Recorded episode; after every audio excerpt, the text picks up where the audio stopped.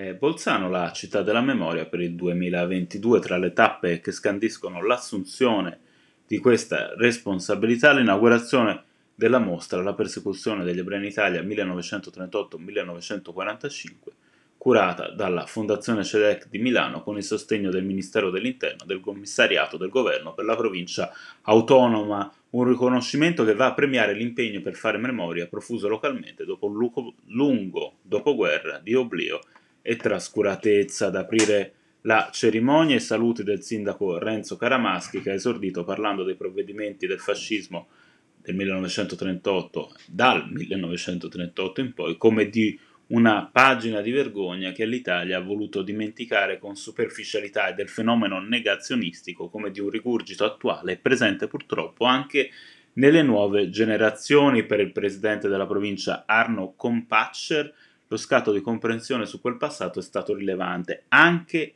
e soprattutto nella presa di coscienza che fummo carnefici, anche noi.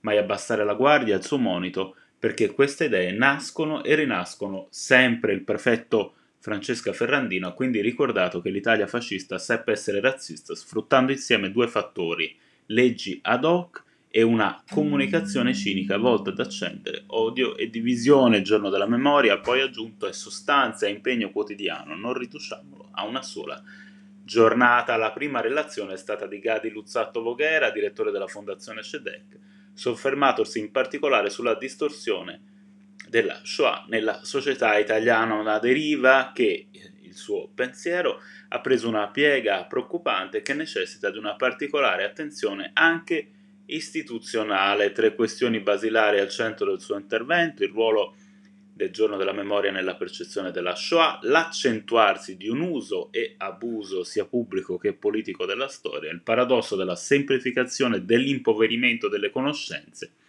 a fronte di un sempre maggiore e approfondito fiorire della ricerca storica. Ricordare non è solo commemorare, ma richiede uno sforzo di volontà per capire e trasmettere ad altri. Ricordo la testimonianza dell'ex presidente della comunità ebraica di Merano, Federico Steinhaus, Finché ci saremo noi testimoni, questo compito sarà nostro, ma il futuro deve essere costruito da altri. Dario Velegoni, presidente dell'ANET, ha voluto dare atto alle istituzioni bolzanine di un merito, quello di aver fatto conoscere la realtà del campo di internamento che fu in funzione lungo la via Resia. Quando ero ragazzo, le sue parole, nessuno aveva saputo dirmi nulla al riguardo, nemmeno che fosse possibile vedere un pezzo del muro che lo circondava. Oggi, ammesso, la situazione è cambiata.